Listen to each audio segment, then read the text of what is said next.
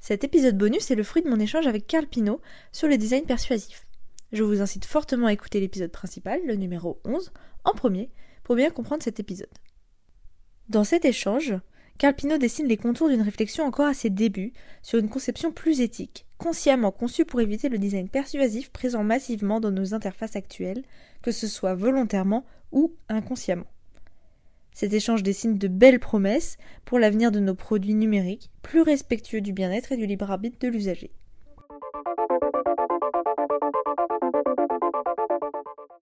Un aspect qu'on a relativement peu euh, abordé en profondeur, en tout cas c'est euh, la difficulté, en tout cas moi c'est celle que je ressens aujourd'hui, euh, d'évaluer le design persuasif en fait. Parce que là on en parle comme si c'est quelque chose qui est extrêmement étudié, extrêmement euh, euh, bien euh, mesuré. Mhm. En réalité, ça reste quelque chose, ça reste un mouvement largement encore en construction. La, façon dont justement on va mesurer à quel point un service est persuasif pour être capable peut-être de alors l'encadrer ou en tout cas à minima de l'améliorer parce que je reste assez convaincu que voilà tous les concepteurs ne sont pas euh, de grands euh, génies du mal en leur fort intérieur et qu'ils euh, souhaitent plutôt faire le bien de leurs utilisateurs. et donc je pense qu'il y a beaucoup notamment de concepteurs qui ne font que répliquer les fonctionnalités qu'ils voient fonctionner sur d'autres services et donc qu'on arrive à voilà avec des notifications pour rien ou, ou des fils d'actualité, etc., etc. Et donc en fait c'est important de continuer à travailler sur ces aspects-là, c'est important de continuer à chercher comment est-ce qu'on peut mesurer ce design persuasif, comment est-ce qu'on peut évaluer le degré de persuasion d'une fonctionnalité en particulier pour pouvoir ensuite dire au concepteur, bah non, regarde là, ton, ton interface, euh, elle est en train de produire un effet sur l'utilisateur qui est un effet euh, néfaste pour lui, euh, et donc a priori, il faudrait fonctionner autrement. mais ça, c'est... du coup, ça nécessite qu'on soit nombreux à travailler sur ces aspects-là, ce qui n'est pas forcément d'ailleurs le cas aujourd'hui, je pense. Hein, pas très très nombreux à travailler sur cette question de euh, la façon dont on peut euh, montrer aux professionnels de la conception comment euh, produire des interfaces qui soient peu persuasives. et donc ça, c'est un vrai enjeu pour moi. Mmh, c'est super intéressant. Effectivement, en termes de design, il y a un véritable enjeu de, comment on repense les interfaces euh, hors de ces codes, quoi, qui sont devenus, ouais, comme tu disais, des normes. Donc des fois, sans même vouloir persuader, tu reproduis les schémas, tu vas, sans même savoir pourquoi, tu vas faire des notifications parce que c'est comme ça que ça fonctionne aujourd'hui, parce qu'il faut quand même euh, que ton service soit utilisé. Et euh, effectivement, c'est des problématiques très profondes et il va falloir sans doute un petit peu de temps pour que, les, normes changent et soient bousculées. Mais c'est des des belles visions et des beaux projets.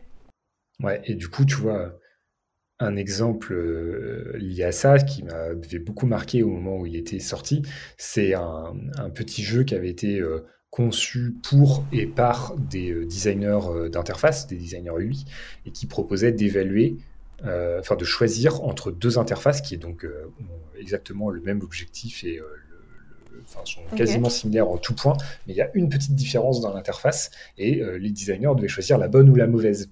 Et euh, la première euh, question qui était posée dans le jeu, c'était donc de choisir entre deux interfaces. Les deux proposaient, enfin, étaient typiquement l'interface qu'on va trouver sur un média social lorsqu'on s'inscrit et qui propose d'inviter des amis à se connecter ou à, suivre des, des personnes ou à les inviter à rejoindre l'application. Et la première interface en bas, dans les boutons qui étaient proposés, avait un gros bouton, un gros call to action, en, ce qu'on appelle en primary, donc avec une grosse couleur forte qui disait euh, inviter des gens, mhm. et puis en tout petit en dessous, euh, passer à la suite. Et la deuxième interface, elle proposait les deux boutons sur euh, le même niveau de design graphique, donc les deux étaient exactement similaire. Euh, et donc, quand on répondait à la question, quand on choisissait la bonne ou la mauvaise interface, et eh bien en fait, euh, c'était la première, celle qui hiérarchisait fortement les deux choix, qui était définie par le service comme étant la bonne interface, celle qu'on devrait designer. Et la raison qui était donnée, c'est parce qu'en fait, ça rend la décision, le choix, plus simple pour mmh. l'utilisateur. Et donc, à mon avis, c'est justement là où en fait, on a un énorme travail de d'éducation des concepteurs aux enjeux de la persuasion et aux enjeux du respect de la liberté de l'utilisateur à choisir par lui-même. Si l'utilisateur n'a pas envie d'inviter ses amis sur l'application, et eh ben en fait, il doit pouvoir le faire aussi simplement que s'il a envie d'inviter ses amis sur l'application. Hmm, là, on revient un peu aux questions de friction. En fait, mettre le choix au même niveau, ça crée plus de friction que d'orienter le choix, quoi. Exactement.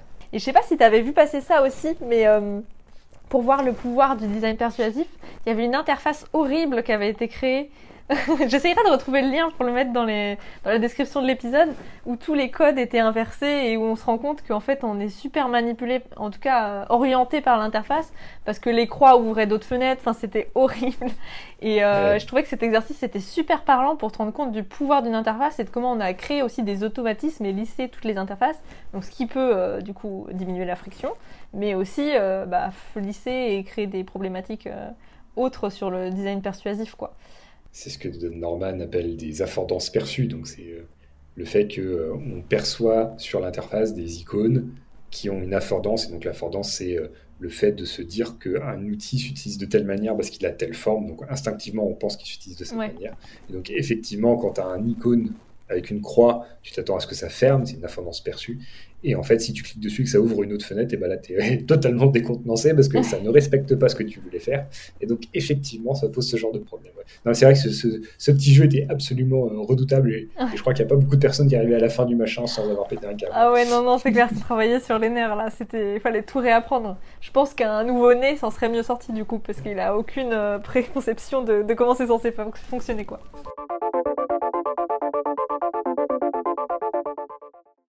Si vous souhaitez contribuer à cette réflexion, n'hésitez pas à prendre contact avec l'association des designers éthiques dont Carpino est le co-président.